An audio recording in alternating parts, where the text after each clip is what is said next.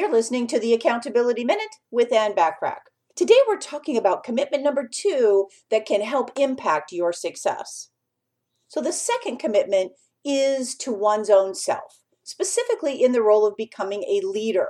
Whether you want to be a leader or are a leader or not, you must have a strong sense of personal integrity as well as self confidence and a willingness to seek self improvement continually. Leadership takes place when you're talking with a client, a prospective client, a team member, a vendor, or even your family members.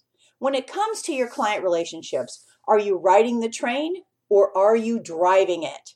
When dealing with successful people, such as your clients or prospective clients, you can't afford to make the mistake of following when they need to be led to an outcome that is best for them and that you and your business can provide. Tune in tomorrow for a third commitment that can impact your success. In the meantime, want more from me?